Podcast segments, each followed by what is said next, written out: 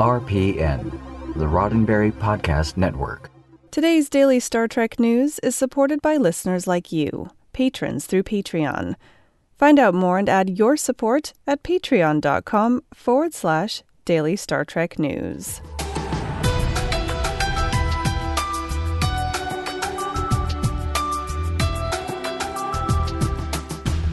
Hello and welcome to your daily Star Trek news from the Roddenberry Podcast Network. I'm Allison Pitt, and today is Tuesday, December 3rd, 2019.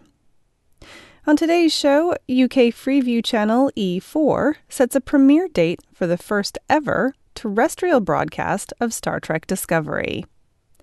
A new book reveals how Jeffrey Hunter was too handsome for the Brady Bunch and a treasure trove of Trek memorabilia is up for auction later this month.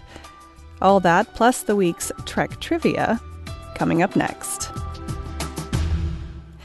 E4 has announced when Star Trek Discovery will premiere on its UK Freeview channel.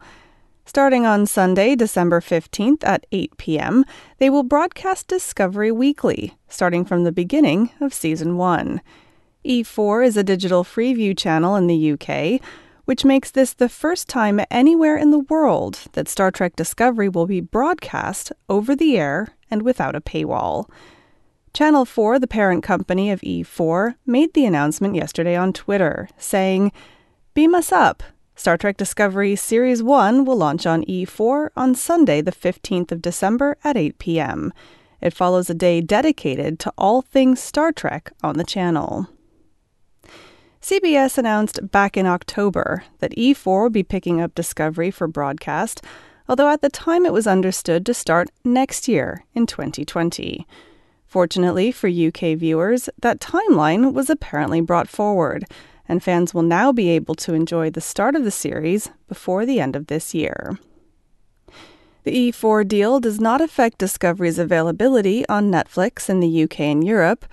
Netflix will still be the place to view new seasons of Discovery, while E4 will show older seasons.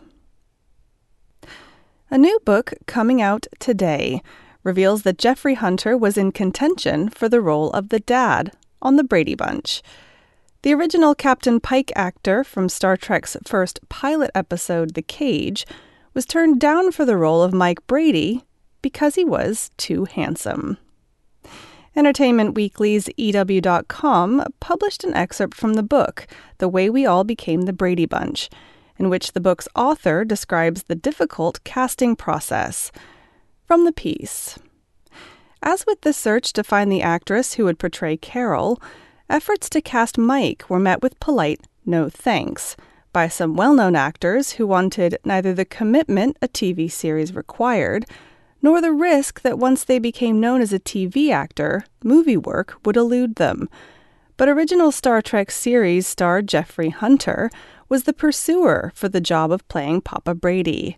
Hunter, who'd had some success on TV and on the big screen with his performance as Jesus in 1961's King of Kings, interviewed multiple times with Sherwood Schwartz, the Brady Bunch creator, who told him he was simply too handsome to be architect Mike. It was just the next year that Hunter tragically died after suffering a skull fracture in a fall at home. The way we all became the Brady Bunch, how the canceled sitcom became the beloved pop culture icon we are still talking about today, is the rather wordy title of the book by Kimberly Potts, which comes out today. Kimberly Potts is a television and pop culture writer with a prolific career spanning more than 20 years. The Way We All Became the Brady Bunch is available in multiple formats from Amazon or wherever great books are sold. More news and Trek Trivia Tuesday in just a moment, but first, a word from me. This show is made possible by contributions from listeners like you. From as little as $1 a month, you can help me keep the show running by offsetting some of my production costs and allowing me to concentrate on bringing you the best Star Trek content as it happens. To find out how you can be a part of the daily Star Trek news family, just head on over to patreon.com forward slash daily Star Trek news.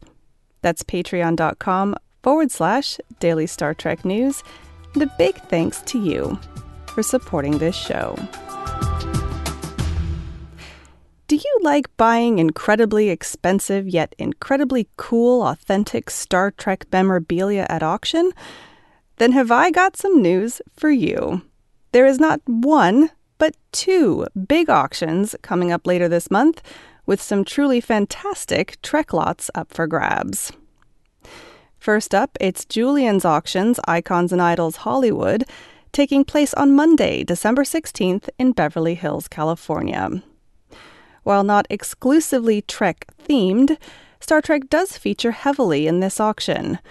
From the auction details, Julien's Auctions is pleased to present one of the most impressive collections of costumes, props, memorabilia, and models from the Star Trek TV and film franchise to ever come to auction, including some of the finest offerings from the official CBS and Paramount Studios auction in 2006 with a total of nearly 50 lots. Among the treasures up for grabs, William Shatner's Monster Maroon from Star Trek II The Wrath of Khan, complete with a letter of authenticity from Nicholas Meyer. That lot is expected to fetch between eighty and $100,000.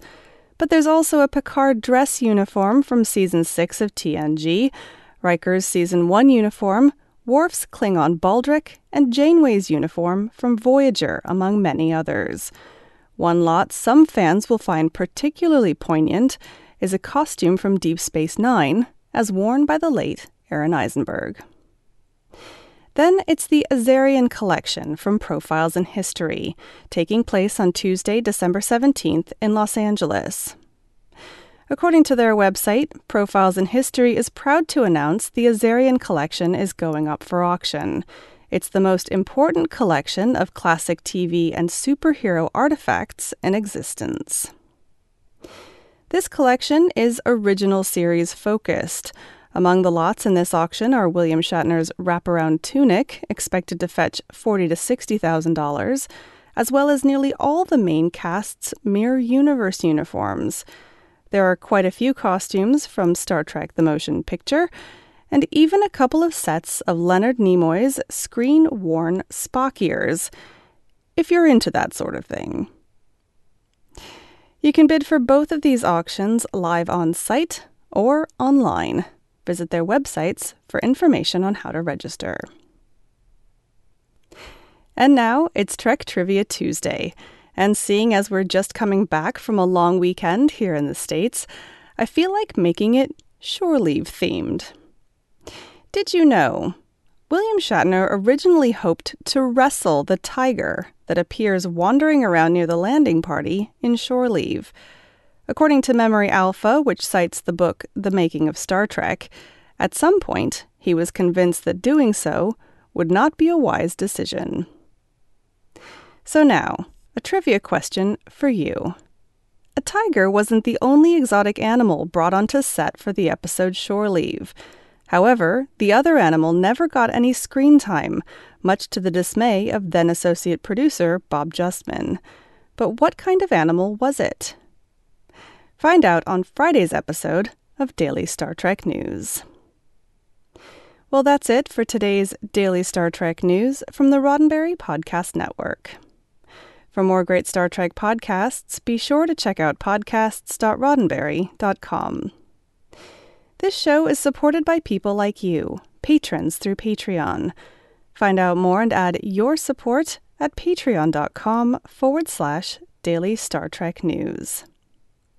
If you'd like to get in touch with me, just shoot me an email at info at dailystartreknews.com or find the show on Facebook, Twitter, and Instagram at Daily Trek News.